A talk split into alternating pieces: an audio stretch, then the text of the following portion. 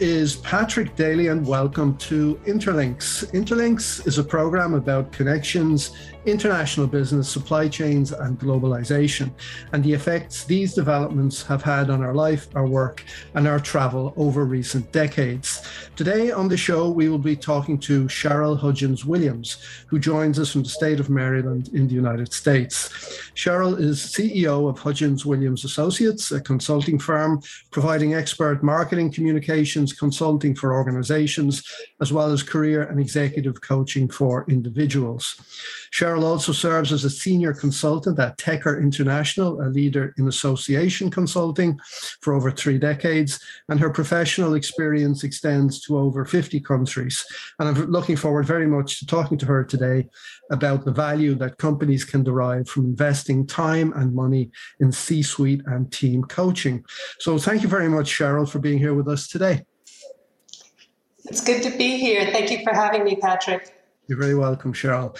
Um, could you tell me, to kick off, Cheryl, um, maybe just an overview about your career uh, to date, particularly the international aspect, and how did you come to be where you are now? Oh, sure.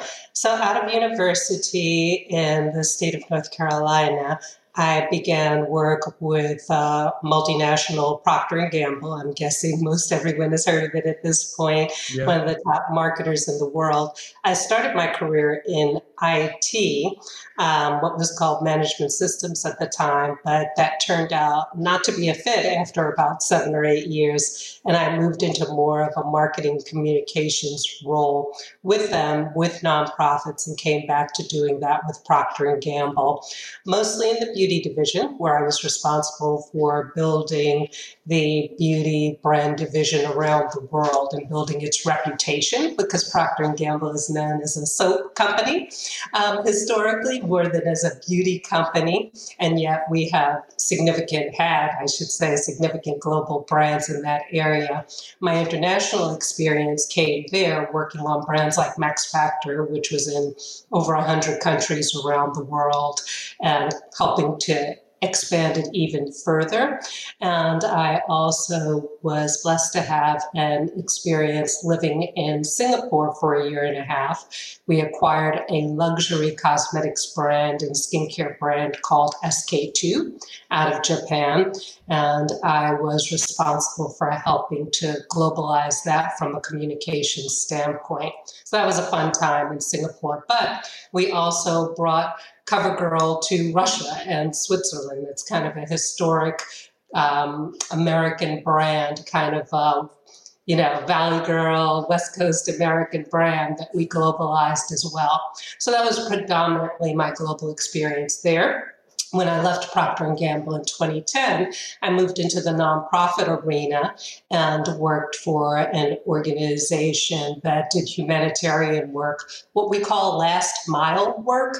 So work after um, the major organizations leave, kind of very local, very community based, and did both emergency work, but also development there, community development, um, education and training, where I led marketing and creative services. And that was very different from the luxury work with Procter and Gamble. This was more working with folks whose um, you know, cap- per capita income was less than what we make in, in an hour or half a day, typically. So in countries like Niger, like Nicaragua, like uh, Indonesia, so around the world doing that sort of work as well. And then in twenty seventeen, I started my um, company, Hudgens-Williams Associates, and I focused, as you kindly mentioned in your introduction, in three areas: strategic planning for global associations through an affiliation with Tecker International.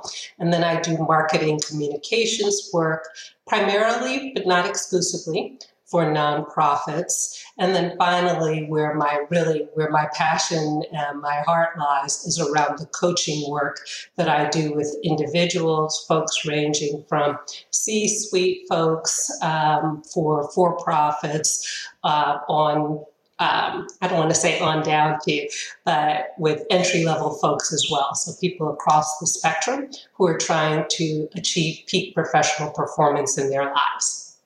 And from your international experience, what kind of cultural differences and similarities were you struck by in the different places that you, you worked?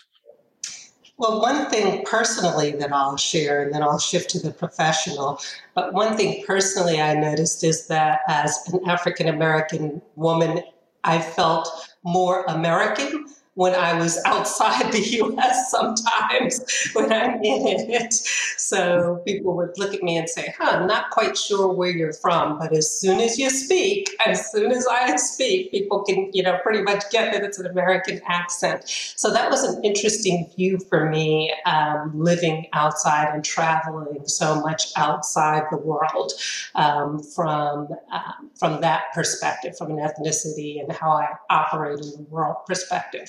Uh, professionally, most of the multinationals, I think perhaps unfortunately, but many of them focus from a Eurocentric, American-centric kind of perspective. And I think that there's a huge opportunity that hopefully is starting to be more um, appreciated of starting from a local perspective and understanding what's there, what can be gained from that, and how that can be applied. So there was always the, you know, act global, think local sort of approach. But I think that hopefully now that is really something that is starting to take hold in a way that might not have been um, a decade ago. Okay. And then today in uh, Hudgens-Williams Associates, could you tell us a little bit more in, in detail about what are the services that you provide? I know you refer to them in your in your overview of your career. Um, and how do your clients typically benefit from working with you? So to focus specifically on the area of coaching, it really is about helping people achieve peak professional performance and helping them um, really improve your job satisfaction. When you think in terms of your job satisfaction, there's two aspects of it. There's how well you're doing your job and how much you enjoy it. So people always say, you know, they call it work for a reason. It's not supposed to be fun. I don't necessarily believe, maybe not fun all the time, but you will do better when you find enjoyment in that.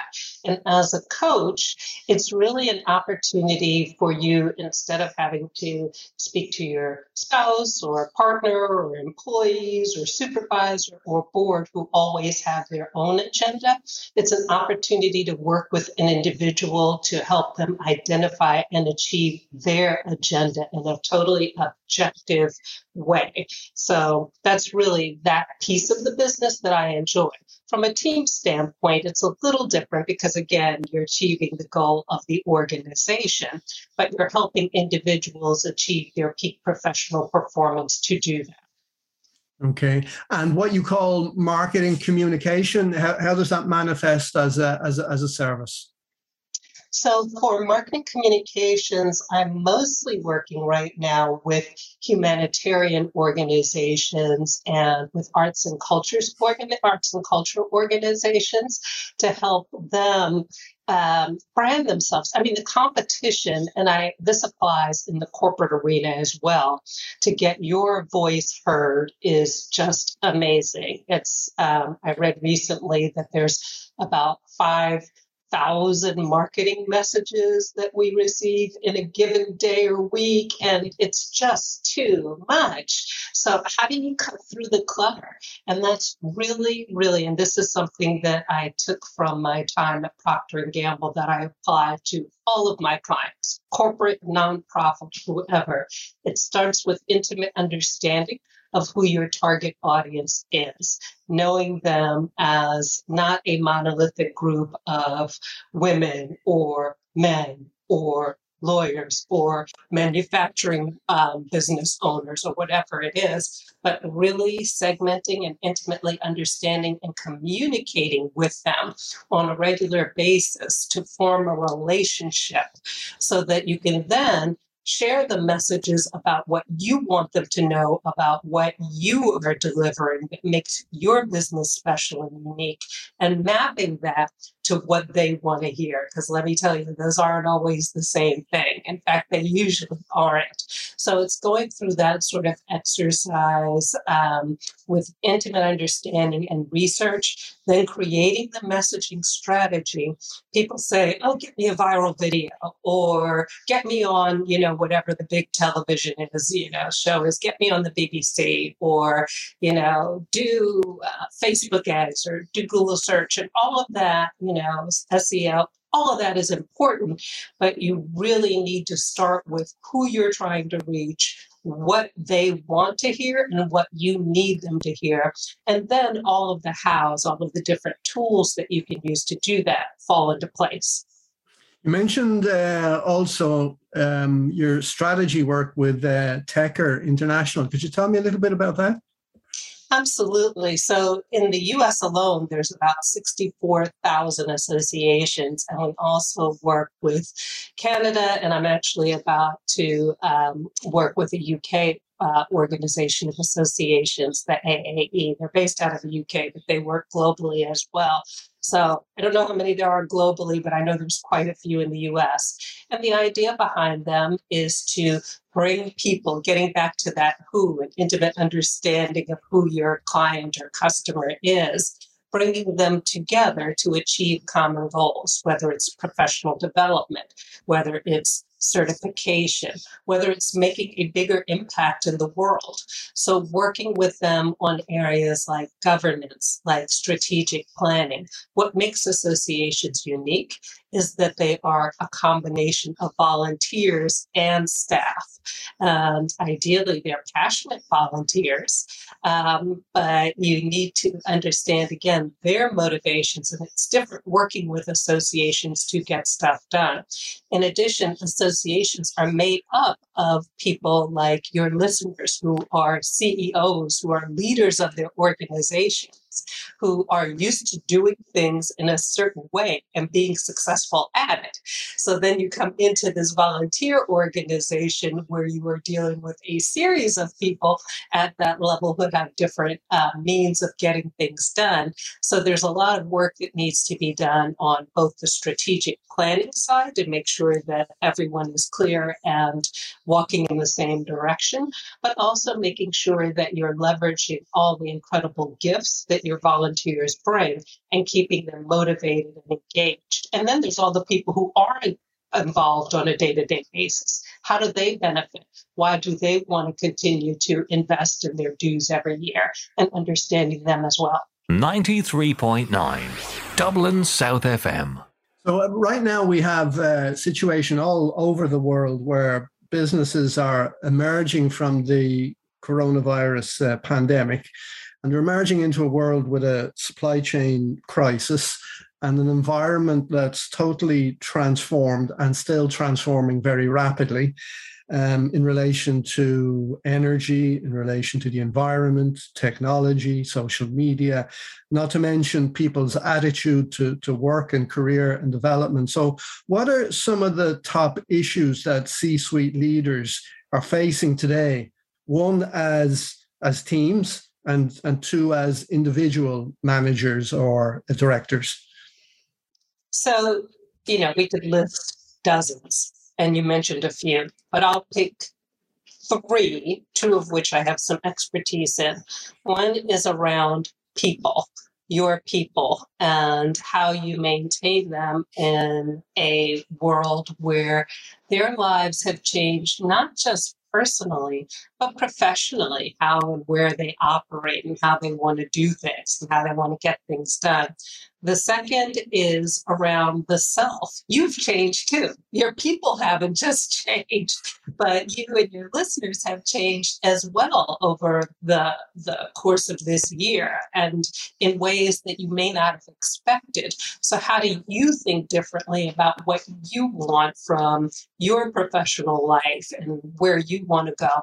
The third, which I'm sure you've talked about quite a bit, which is not an area of expertise, is clearly around supply chain, but this whole people issue feeds into that so much. You know, it's not just about ships being, you know, stuck in the ocean for, for, you know, random reasons. They're there because there aren't necessarily always the people to manage that. So, so I would pick people and self, although you certainly talked about um, the environment and climate being an issue, um, politics and divisiveness in politics around the world, new emerging superpowers and how that affects all of us around the world are issues.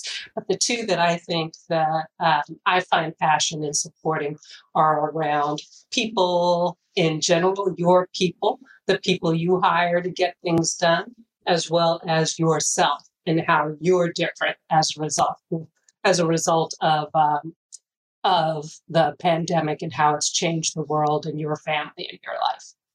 Okay, so we hear a lot as well, a lot of criticism of leadership today, uh, both in political and in business arenas. Uh, maybe a double-barrel question. Do you think the criticism is justified? And what do you think are the unique factors at play in our times that are making leadership so challenging right now? So absolutely, some of it is warranted. You know?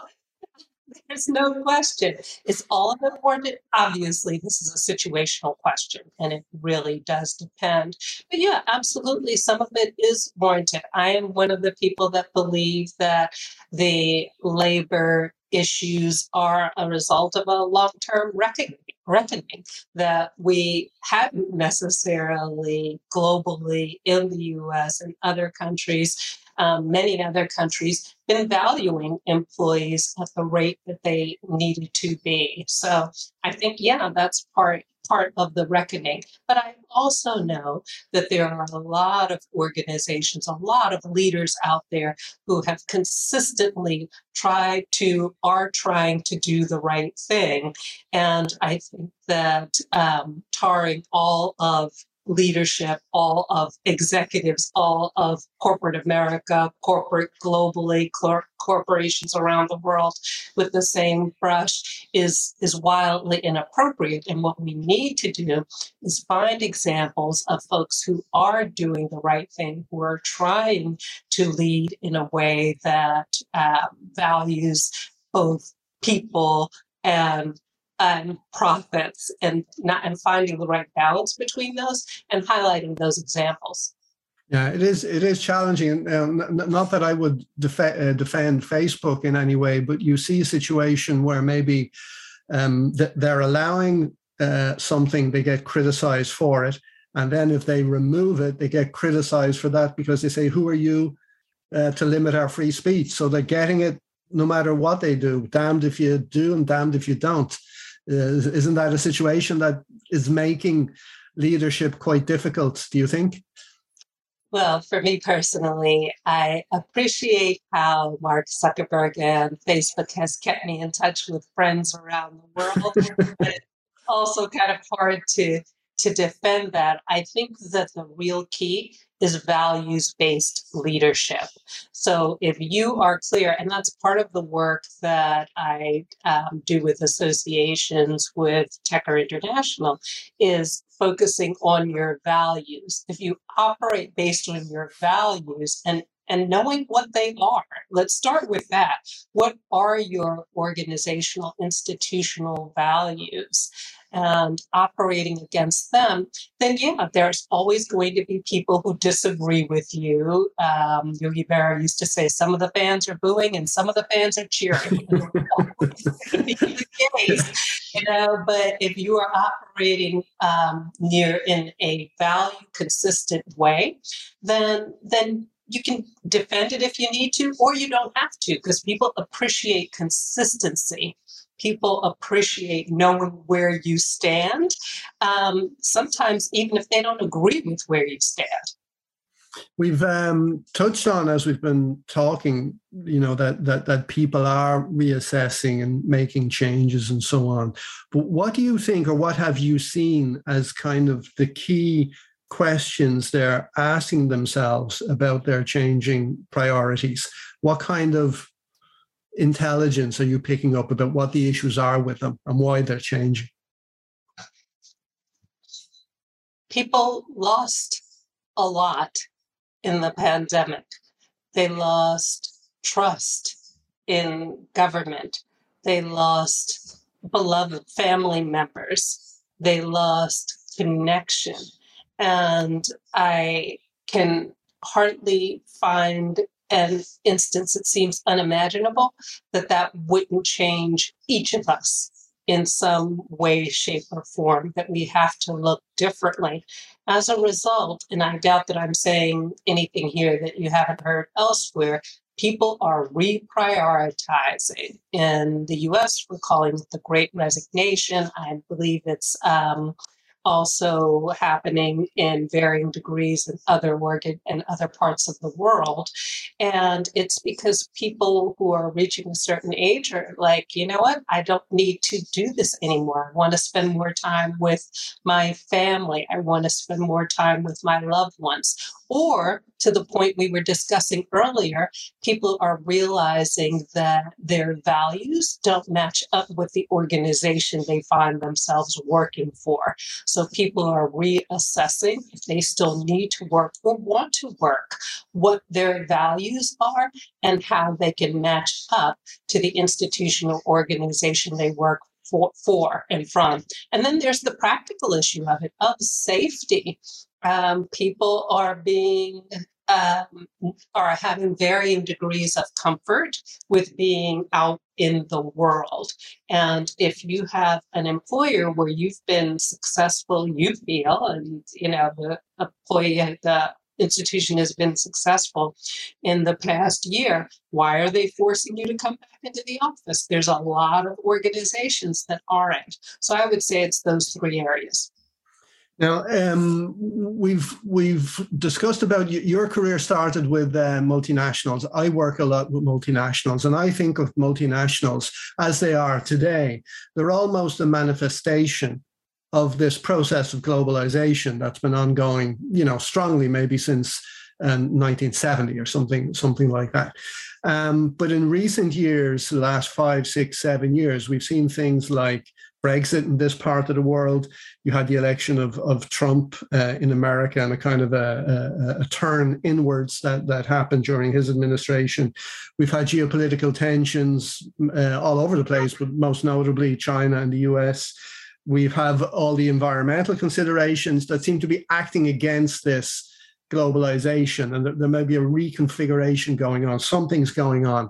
So where do you think we're at with that? Is it is it going backwards? Is it stalled? Is it a blip? Or is it just changing form? What do you think? I think it's a one. I think it's very, very uh, regional.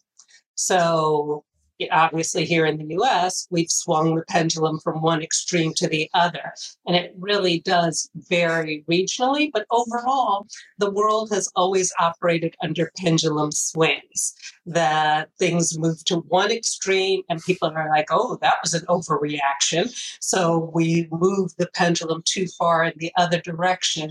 And I think the most challenging piece about that is that most people around the world are somewhere in the middle. You know, if you look at the bell curve, if you look at the sine curve, most people are close to the middle. But unfortunately, the voices that are heard are the ones that are the extreme, that keep swinging the pendulum in different directions. I would like to believe that most individuals, most leaders, most of us around the world are to some degree values-driven, even if we don't always articulate it. But the challenge is whose values, and are those values if, are, are those values self-interest? Are those values more about me versus us? Because ultimately, if your values are about us, that means giving up some of the me. And there's a whole lot of people, unfortunately, in the world who aren't willing to make that choice. Now, as we come into the uh, the final stretch of the interview, we're going to maybe change gears a bit, stick shift like this, and uh, maybe just ask you a little bit about yourself. So when you're not working or thinking about these types of uh, issues, what do you like to do in your spare time? So the most important thing I like to do is spend time with family, Um, I have grandnieces and nephews, and they are wonderful. The youngest is around two, and the oldest is around forty.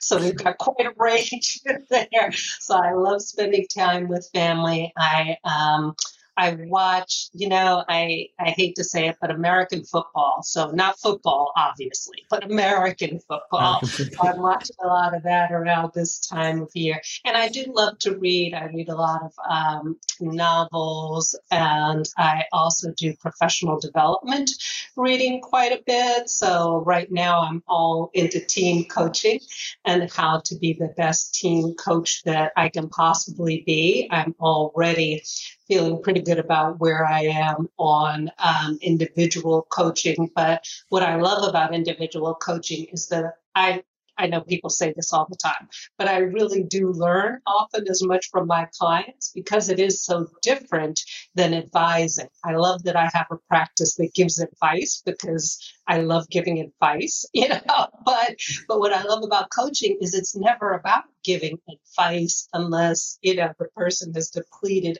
all of their own perspective.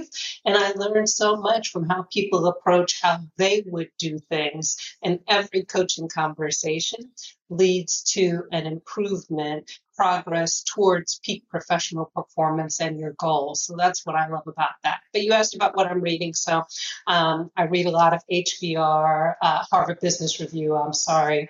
So I read a lot of their articles and travel. So I'm looking forward to traveling again. So I read a lot of uh, travel journals just to dream about when I can go back to Singapore and visit with my friends there once again.